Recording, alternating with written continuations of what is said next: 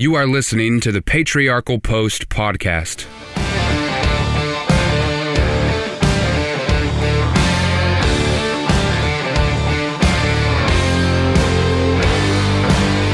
Patriarchy Reload, March 29th, 2022.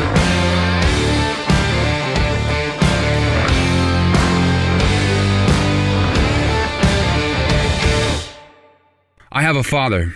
I have a wife, and I have children. My father has a father. He has a wife, and he has children and grandchildren. His father had a father. He has a wife.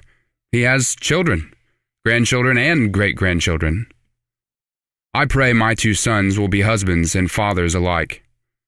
It is good to be a child, a husband, and a father. It is very good.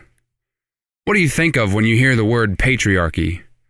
When the word patriarchy is thrown out to the world, the response is typically negative. In fact, pause and go look up the very word patriarchy in a simple Google search.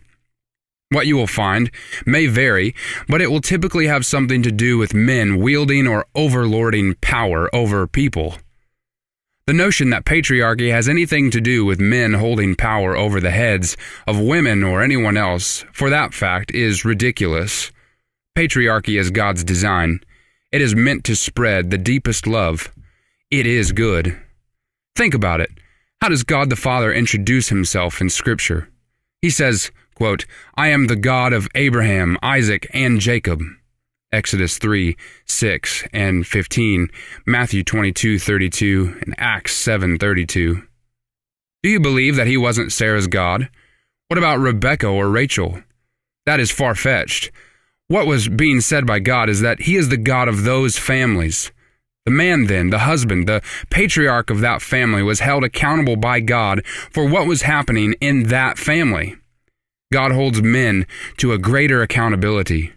We see this in Paul's writing to the churches. Quote, Husbands, love your wives as Christ loved the church.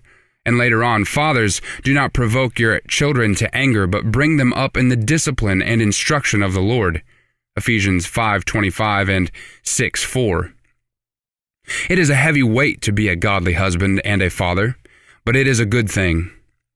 The decline of the respect of patriarchy is rooted in past abuse or of patriarchal power. We have our fair share of power abuse these days. It is true, power and responsibility is often abused. Humans are in fact sinful. This is not a reason, though, to abandon what God has created. However, this is exactly what has happened. Patriarchy is for the most part lost. Are fathers held in esteem in our day and age? Must you even think over a few seconds to answer that question? Turn on any reality TV show and you will find someone called a father or a husband in the home, but he is typically a buffoon that requires help from everyone to function. In fact, what is now promoted in our culture is that men are dull, they're dumb, or pigs. To the world, it is not a good thing to be a man. The world is wrong. This is why this patriarchal post exists. I wage war on the last sentence of the last paragraph. I think Christianity needs a patriarchy reload. It is not just good to be a man, it is very good to be a man. It is very good to be a woman too, but I must refer you to another blog for that. Genesis 1:31. I hope to encourage and challenge men from a Christian man's perspective in order to grow up into maturity, into Christ, so that together we may love our God, our wife, and our families better. I hope to teach from the scriptures and from personal experience so that we may protect and prosper our families and communities together, all for the sake of Christ's name. It is good to be a Christian man.